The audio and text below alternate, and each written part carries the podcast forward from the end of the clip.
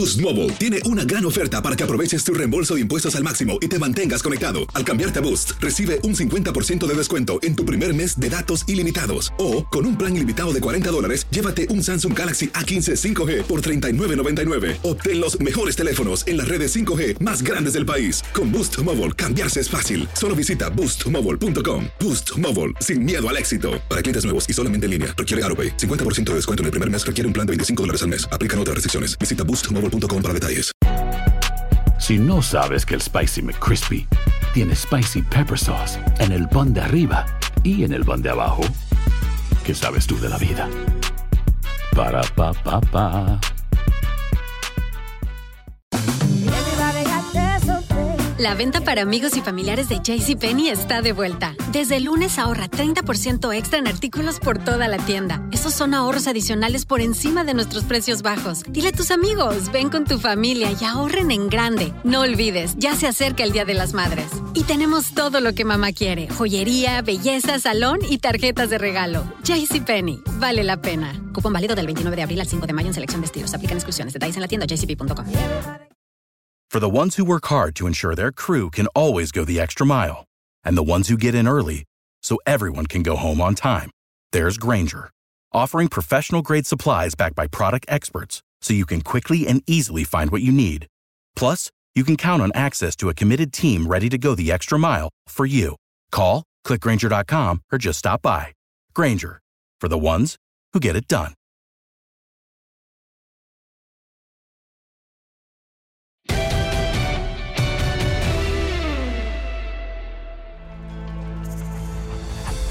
Hola, ¿cómo están?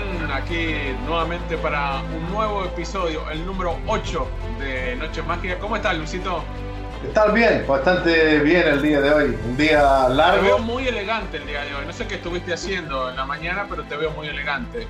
Lo que pasa es que hoy me tocó ser maestro de ceremonia de la Escuela de Técnicos en Barcelona, que se llama MVP. Incluso estuvo Chacel Corona y Jaime Lozano como invitados especiales, porque los dos son graduados de esa escuela y tienen el certificado de ellos. Ah, por eso, tanta elegancia. Ah, segura, ¿sabes qué? Las 6 horas de diferencia te matan, ¿ah? ¿Eh? Sí, es que despertarse muy temprano en todo para la fiesta de graduación. Yo estaba tomando mate, ¿ves? Acá tengo el termo. No. Una gaseosa nada más, mirá. El termo y el mate, así que con esto me desperté la mañana, le estaba dando esto a los bizcochitos de grasa, ¿eh? Mientras ¿sí? Vos estabas trabajando o haciendo maestro de ceremonia. Así que, bueno, el tema ya lo sabes, cuál es el hilo principal que vamos a estar llevando en esta edición de Noche Mágica número 8, que es pensar en los mejores futbolistas que han jugado en Europa, muchos de ellos en equipos muy importantes, muy relevantes, pero que nunca por un motivo o por otro han podido ganar la UEFA Champions League. ¿Okay? Ahora te digo, no es difícil la tarea. Es difícil entender de que cómo estos cracks, grandes jugadores de los cuales vamos a mencionar, más allá de que fueron campeones con sus equipos a nivel de ligas, que ganaron con selecciones, pero que no hayan podido levantar una orejona, eso sí es difícil de creer. Para mí es difícil de creer, ¿no? Seguro, es casi increíble. O sea, si uno lo agarra por ahí despistado alguno, claro, que por ahí no está metido de lleno, vos le decís, por ejemplo, Gigi Buffon no ha ganado nunca en la Champions League. ¿Cómo que no ganó nunca en la Champions League? Si ganó todo, campeón del mundo, todo. No, pero una Champions no ha ganado nunca. Entonces, en algunos casos se antoja prácticamente inverosímil, ¿no? Que no lo hayan hecho. Y por eso creo que es bueno que aprovechemos este programa para hacer de alguna manera la lista de estos jugadores, y porque algunos se van a sorprender de los que están en esta lista. Creo que el número 1, o sea, el más importante, el mejor jugador de la historia que nunca ha ganado la Champions League, en este creo que no hay discusión, ¿no? Tiene que ser el fenómeno, tiene que ser el gordo Ronaldo. Me parece que no hay otro futbolista de su categoría, de su talento, que haya pasado por el fútbol europeo y que no haya podido ganar la UEFA Champions League. Por lo menos esa es mi opinión. Me parece que el número 1 o el mejor de todos no tiene competencia. No, sin duda. Y eso que estuvo Ronaldo en equipos, en planteles muy bien dotados, o sea, técnicamente, futbolísticamente, en el Inter, en el Real Madrid, en el Milan, que solamente jugó cuartos y semis. Semis fue lo máximo donde llegó. Pero también lo jugó muchos años en la Champions. Siete ediciones nada más terminó jugando. Sí, muchas lesiones también. Claro. Le privaron jugar de mucho más partidos, indudablemente. Hoy estaba mirando una tabla actualizada por el tema de la devaluación de la moneda y de la inflación que existe. Claro. Y si uno lleva a lo que se pagó en la transferencia en aquel momento, a los números de hoy, el Inter le pagó al Fútbol Club Barcelona en su momento más de 400 millones de euros, de lo que son hoy 400 millones de euros, para contratar a Ronaldo cuando deja el equipo catalán. O sea, imaginemos, ¿no?, la cantidad de dinero, ¿no? Creo que es la primera operación en cuanto a dinero llevado a la moneda de hoy, la primera por delante aún de Diego Armando Maradona, ¿no? Porque el Napoli también pagó una exorbitancia al Barcelona para hacerse de los servicios de Diego. Otro crack, Diego, que no ganó, solamente jugando por el Nápoles. No perdió contra Diego, el Real Madrid y el Esparta de Moscú. Por eso, sí, Diego la jugó muy, pero muy poco. O sea, terminó ganando la Copa UEFA en su momento. Diego Armando Maradona con la camiseta del Nápoles, pero no, definitivamente no ganó nunca la Champions o en ese momento la Copa de Campeones de Europa. Ahora, para ver detrás del fenómeno Ronaldo, ¿quién puede llegar a ser el segundo mejor jugador de la historia en cuanto a talento y en cuanto a nombre? A mí se me vinieron dos a la mente por lo que han ganado en sus carreras, especialmente a nivel de clubes. Donde han estado, han ganado títulos, han sido muy, muy exitosos los dos.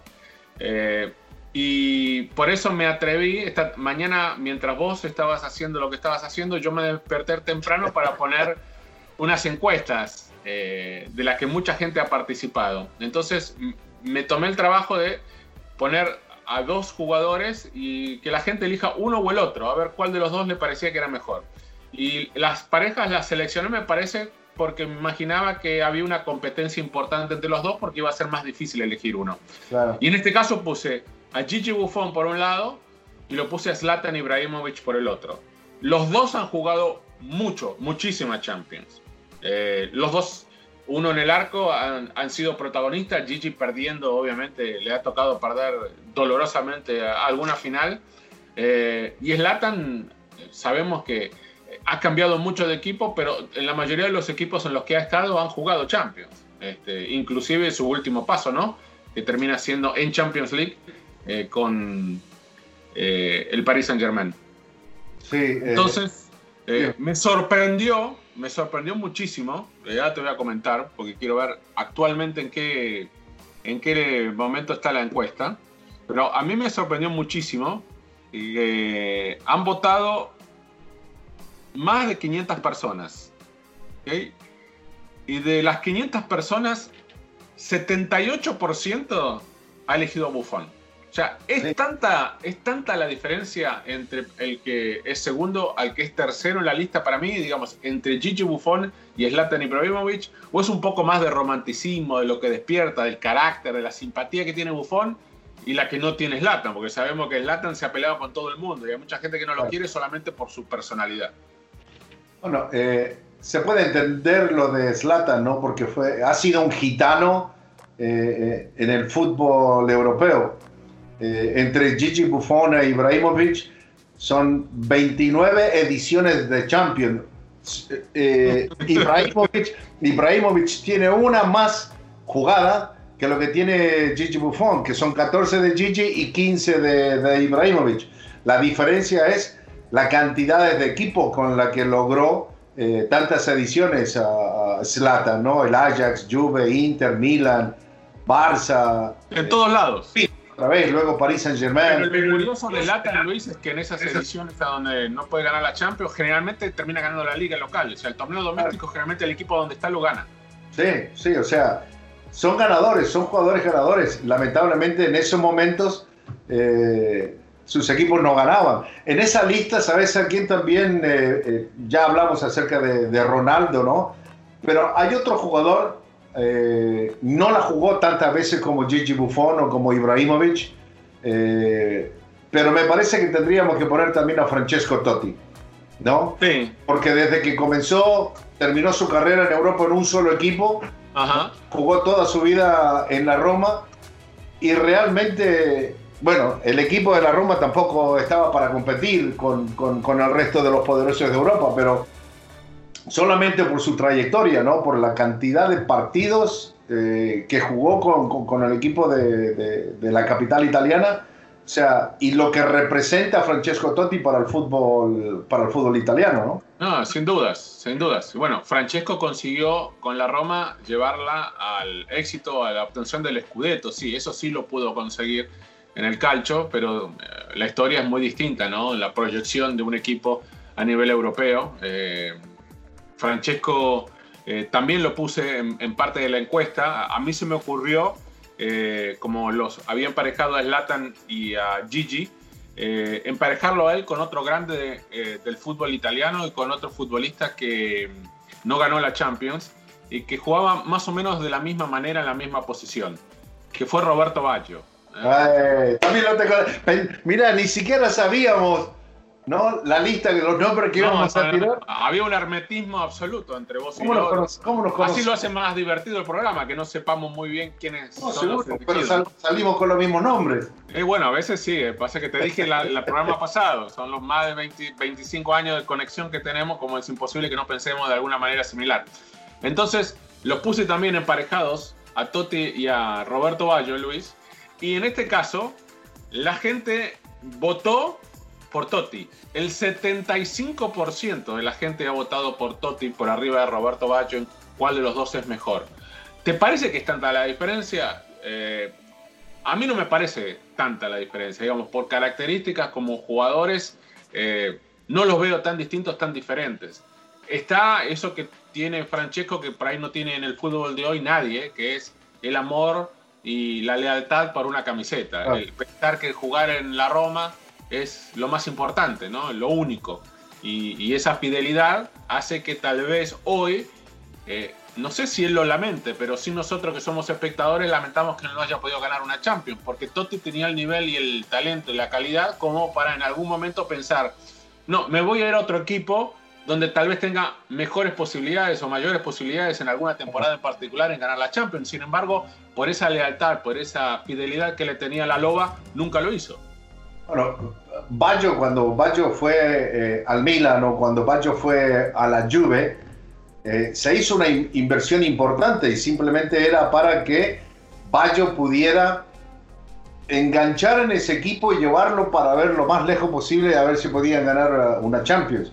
Pero lamentablemente con esos equipos no lo pudo lograr. A diferencia de Totti, que fueron dos ediciones nada más. Bueno, Baggio también solamente jugó dos ediciones a la Champions League, ¿no? Sí. Durante su carrera. Totti la jugó más, pero bueno, o sea, me parece que nunca pudo estar en un equipo con proyección como para ganar la Champions. Sí. O sea, en ningún momento uno imaginaba que la Roma iba a ser campeón de la copa más importante que hay a nivel de clubes en el mundo. Pero bueno, son dos, vamos a seguir porque hay muchos en la lista. Entonces, yo sé, pero escúchame, ¿pusiste a dos italianos? ¿Pusiste a dos alemanes también? Sí, puse, pero a un alemán lo comparé con un holandés, que es la que te voy a decir, porque también me gusta este enfrentamiento, porque lo que quería era tener en esta lista de no ganadores a futbolistas de características bastante parecidas, aunque algunos jugaron en distintas épocas y por ahí no han coincidido tanto en la cancha. Pero bueno, la siguiente de todas las parejitas que se me ocurrieron poner en la encuesta, y no puse a todos los futbolistas obviamente porque no tenía tiempo de hacerlo, pero de todas las parejitas que se me ocurrieron y que eran más interesantes, esta es donde la votación está más pareja, Luis, porque lo puse de un lado a Dennis Bergkamp. Dennis Bergkamp, exactamente, que te acordarás que al final de su carrera él se termina jugando de alguna manera en contra de la posibilidad de ganar la Champions League por su miedo a volar y por esto de la necesidad, claro, de trasladarse por tierra a jugar los partidos, y hace que de visitante casi no lo haga, ¿no? Que juegue los partidos local, pero de visitante ya era cada vez menos los que jugaba. Exacto. Y a él lo emparejé con Michael Ballack, ¿no? Otro futbolista que para mí marcó época y que jugó, obviamente, aquella final recordada con el Leverkusen que pierde con el magnífico gol de Zinedine Zidane, pero que después jugó en el Bayern y jugó en el Chelsea, o sea, jugó en equipos también aspirantes a ganar el torneo y sin embargo no lo pudo hacer. En esa parejita, ¿quién te parece que está arriba? ¿En quién votó más la gente? ¿En Ballack? No. No. Votó más a Bergkamp. 56% votó a Bergkamp y 44% a Michael Ballack. Bueno, una cosa queda clara, entonces, me parece que los que estaban votando son gente que han visto la carrera de estos jugadores, porque la gente joven dice, ¿quién es este Bergkamp? ¿No? Tienen que ir a YouTube, al internet, o tratar de buscar un poco de información. Bueno, esa es la propuesta también, que por ahí si no lo conocen muy bien, que vayan y vean un poco del video antes de votar. Seguro, seguro, pero a mí me parece que lo de Michael Ballack, más allá lo de Bergkamp por su problema de la ansiedad y el miedo a estar en un avión, porque si vamos más atrás todavía, para el Mundial del 94 le tuvieron que dar una pastilla, dormirlo en el autobús y luego inyectarlo para dormirlo en el viaje de Ámsterdam a Nueva York, para venir al Mundial, ¿no? Para que viniera dormido todo el viaje. Pero a mí me parece que lo de Michael Ballack simplemente fue parte de lo que se llama en el fútbol mala suerte. Porque jugó dos finales, Diego. Jugó dos finales con el Leverkusen y con el Chelsea. Con el Bayern también era un equipazo. Sí. Y fíjate la cantidad de años. 12 ediciones. 12 ediciones de Michael Ballack comparado con Dennis Bergkamp, que jugó un poco menos. Sí, sí, sí. No, de ninguna manera no puede estar Michael Ballack en esta lista, porque yo creo que también, además, era el mediocampista completo en su momento. Lo hacía todo bien en la cancha, o sea, donde lo pusieras, en la posición que lo pusieras, lo hacía. Si le tocaba recuperar, si le tocaba marcar, si le tocaba distribuir, si le tocaba llegar y pisar el área, convertir goles, hacía siempre. Terminó siendo relevante en los equipos donde jugó y se transformó en figura. Lo de Bergkamp era mucho más clase, categoría, no tanta marca, o sea, no era un volante mixto, sino era muchísimo talento, pero bueno, tenía esto que tal vez en el mejor Arsenal de la historia, o por lo menos de la historia reciente, sin dudas, esa época con Henry y con tantos jugadores que había en ese equipo, Arsène Wenger consiguió llevarlo al título de la Premier, llegar a finales de Champions League, pero no la pudo ganar. Claro. Así que bueno, a ver, ¿qué más tenés? A ver, este te va a gustar. Para mí estaba bastante difícil, pero para la gente parece que no. Dos jugadores italianos, dos defensores centrales italianos. Ah, ya sé dónde vas. Que fueron compañeros en algún momento, estuvieron en el mismo equipo, en la Vecchia Signora, y sabemos que aquellos que jugaron en la Juventus tienen ese gran problema de que se vuelve casi imposible ganar la final de la Champions. Pero lo puse por un lado a Giorgio y por el otro lado a Fabio. Por un lado a Chiellini y por el otro lado a Cannavaro. Compañero de la Juve, compañero de la selección italiana en muchos momentos. Bueno, la gente está enamorada, creo, de Fabio Cannavaro. No sé cuántas chicas habrán votado por los ojitos azules de Fabio, pero 72% dice que Fabio Cannavaro es mucho mejor jugador que Chiellini. Yo creo que la cuestión de el Balón de Oro pesa demasiado, ¿no? Y Chiellini tiene más partidos en Champions que Fabio, ¿eh? Por eso, 9 ediciones jugó nada más Fabio Cannavaro, Parma, Inter, Juve, Real Madrid. Pero me parece de que por esa cuestión de haber sido que el último defensor central, ¿no?, en la historia del torneo europeo en ganar un Balón de Oro. Yo creo que eso es el peso que tiene sobre Giorgio Chiellini, más allá de que yo también pienso de que para mí Giorgio Chiellini me parece de que es más jugador para mí, o sea, por el estilo que a mí me gusta en el fútbol. Yo creo que Giorgio sería el primer jugador que podría comprar para yo poder armar mi propio equipo, sí, seguro. Realmente se lo armás de atrás hacia adelante, ¿no? Pensando en los defensores. Bueno, ya está veterano Chiellini, pero sigue y viene saliendo de una lesión importante en su carrera, pero creo que sigue vigente, ¿no? Hasta el punto que hasta al mismo De Ligt esta temporada. Le ha costado adaptarse al fútbol italiano, aún con Chiellini lesionado, y no, eso te demuestra que no es fácil. No es fácil jugar en la Juventus y no es fácil jugar en el Calcio. No, seguro. Así que, bueno. ¿Tenés más alemanes o no? A ver, déjame ver, porque la verdad que ya lo hice hace tanto que no me acuerdo. Te voy a decir cuál es la próxima. No, en la próxima tengo dos delanteros. Pero ¿te puede tirar otro alemán? Sí, dale, vamos con lo tuyo. A ver quién. Vos estuviste en la cancha cuando este alemán salió muy contento, ¿no? Porque le iba ganando a Manchester United. Pero en 3 minutos se le cayeron las lágrimas por la derrota. Zlatan Ibrahimovic, ¿no? Que en el Bayern y en el Inter, ¿no? Y también estuvo en el Borussia Mönchengladbach.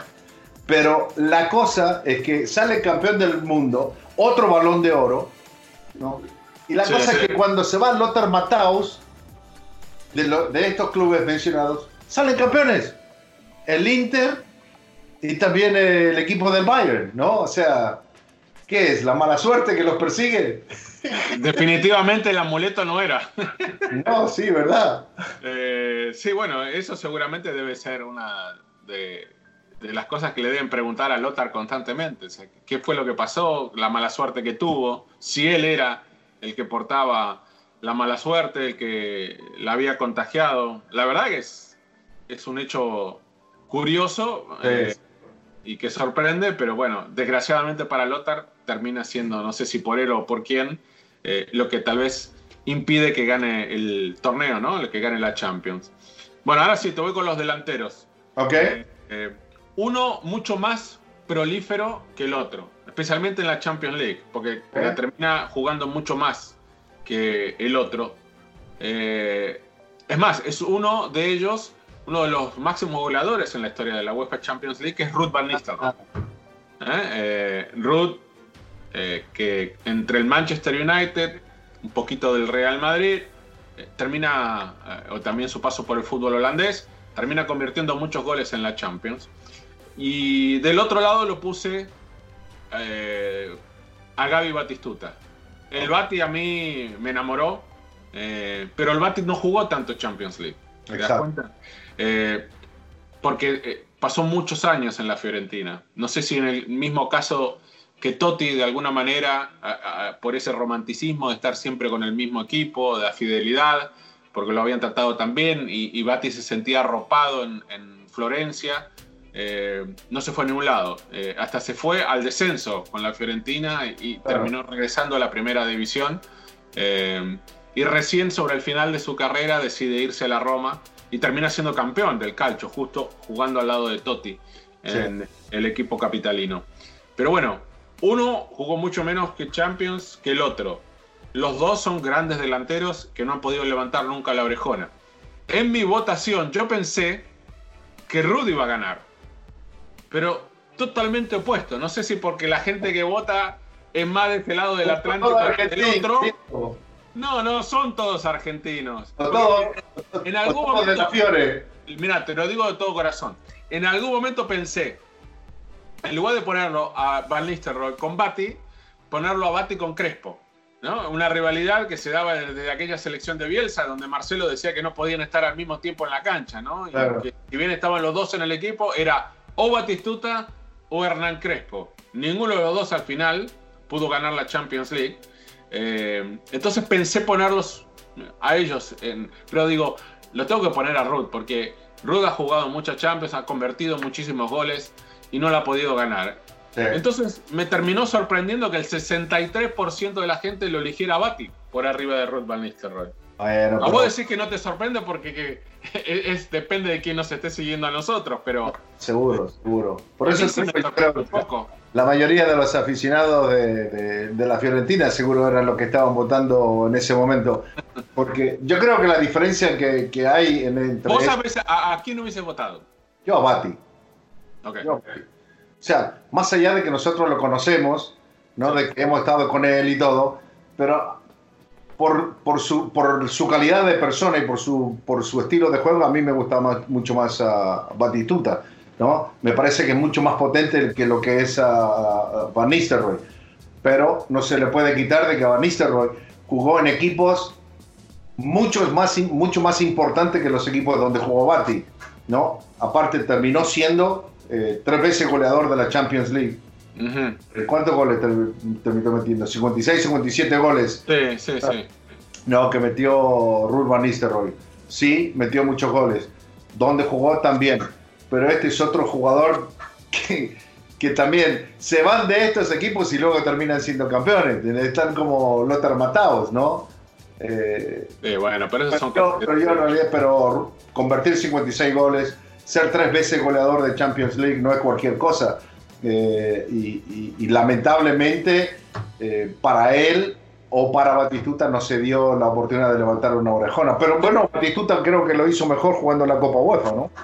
Sí, definitivamente. Bueno, para eso estaba la Fiorentina en ese momento, ¿no? Era muy difícil aspirar al Calcio, a ser campeón para la Fiore, entonces tenía que de alguna manera conformarse con la segunda competencia a nivel continental, y por eso terminó jugando ese torneo mucho más que la Champions League.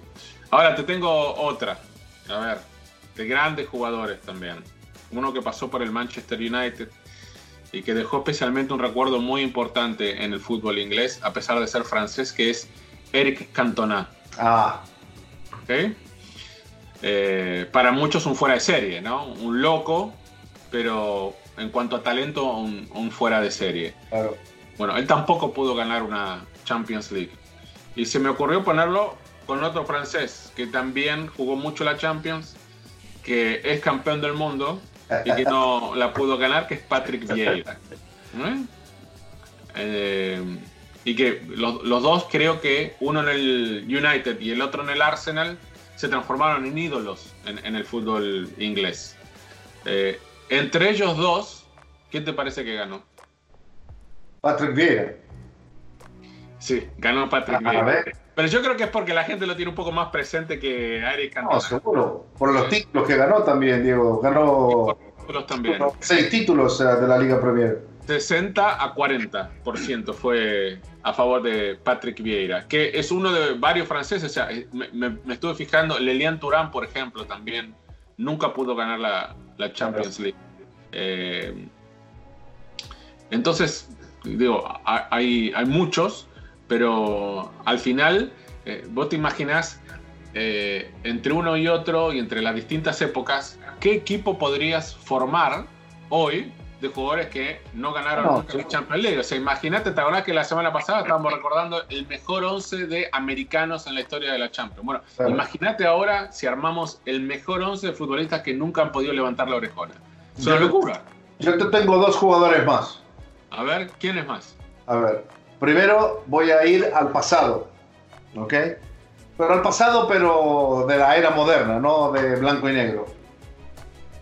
Balón de Oro, jugó en el Mónaco, el Paris Saint-Germain y el Milan, ¿no? Y es africano, ¿no? George Weah. Sí, un fenómeno. O sea, si hablábamos de Batistuta, por su potencia, bueno, por su físico, por su forma de convertir goles... Yo creo que George Weah también está en ese nivel, y es otro Balón de Oro, Diego. Sí, los Balones de Oro no pueden ganar la Champions, ¿o qué? Bueno, excepto Cristo. El resto de casualidad, ya, gracias a Koeman, la ganó sí. Una vez.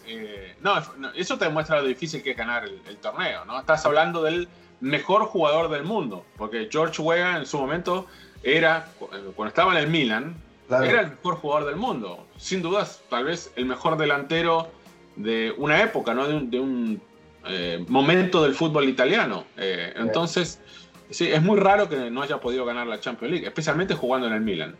¿Y el otro? ¿Y el otro quién es? Jugó en el Arsenal. Ok. En Barcelona.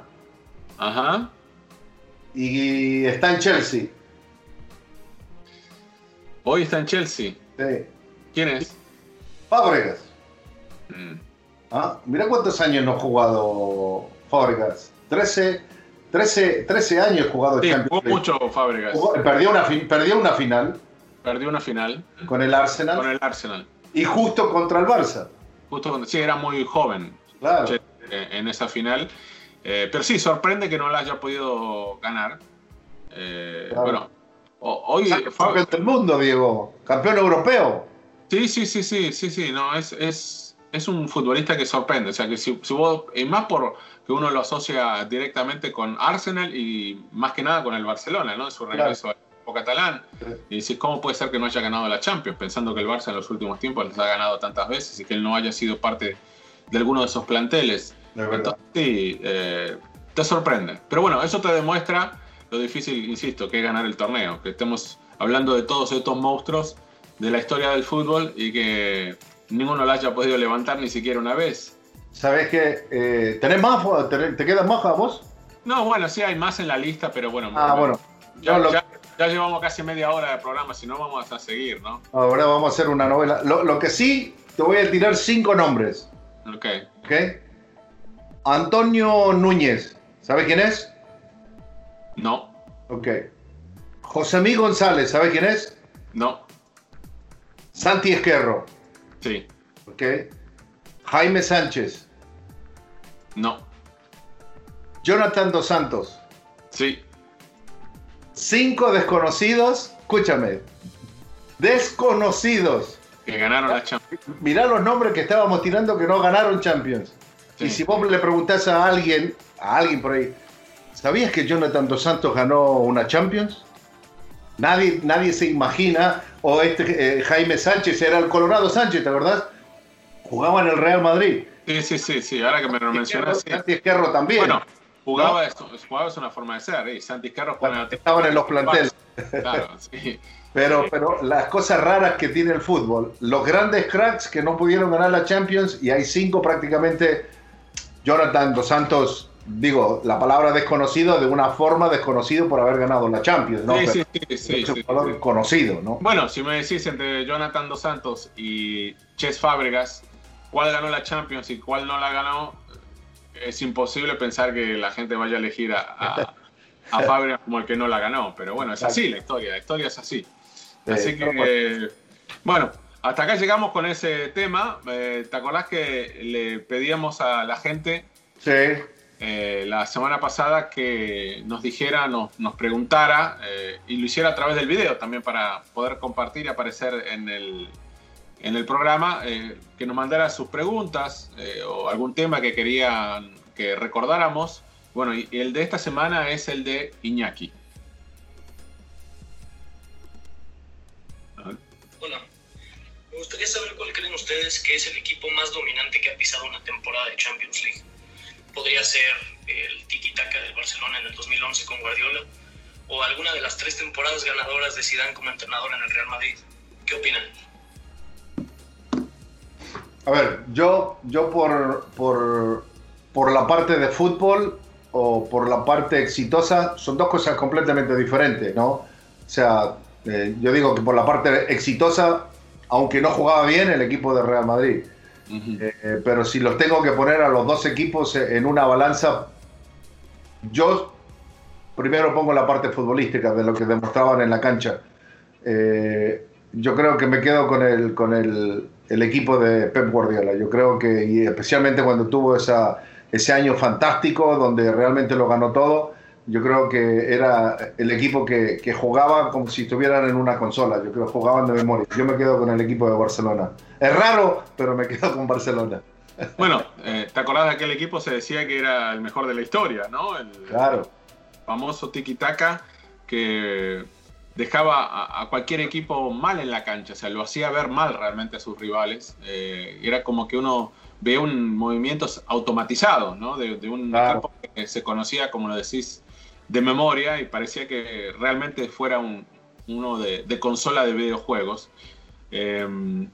Yo me quedo con ese también, aunque no hay que quitarle mérito, porque lo dice Iñaki, el equipo de Zidane tal vez no fue tan dominante en una temporada, pero si pensás que lo tomás como un ciclo de haber ganado 3 Champions de manera consecutiva, y si querés ganó 4 en 5 años, con muy pocos cambios en el plantel, salvo el del entrenador y algunos componentes, algunos miembros. En general, digamos, la base y la columna vertebral del equipo fue prácticamente la misma. Entonces sí, estás hablando de un equipo de época, pero si vamos a una temporada en particular, me parece que, especialmente desde la era Champions, creo que nosotros ni nadie debe haber visto un equipo tan dominante como fue aquel de Josep Guardiola, que termina en el 2011 ganándole la final en Wembley al Manchester United del Chicharito Hernández, ¿no? Que fue titular en aquella final. Así que bueno, hasta acá llegamos esta semana, Luis. Como siempre, sí, señor. Recordamos a la gente que nos siga mandando sus preguntas y sus videos, ¿no? Para preguntarnos lo que ellos quieran. No, sin duda. Acá vamos a estar encerrado, pero siempre divirtiendo a la gente con noches mágicas, ¿no? Bueno, encerrado hasta que nos dejen salir. Ojalá que la cosa siga mejorando de a poquito y que muy pronto podamos todos volver a tener una vida dentro de los parámetros normales. Exactamente. Así que bueno, hasta la semana próxima en este nuevo podcast de Noches Mágicas. Fuerte abrazo. Abrazo, Lucito.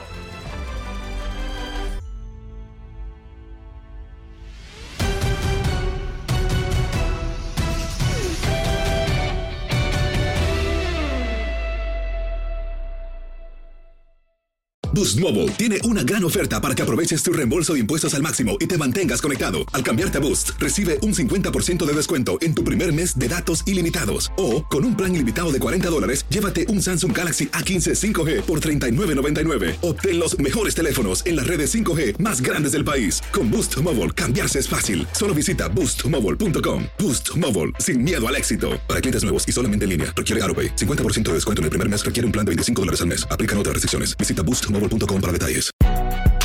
Si no sabes que el Spicy McCrispy tiene Spicy Pepper Sauce en el pan de arriba y en el pan de abajo, ¿qué sabes tú de la vida?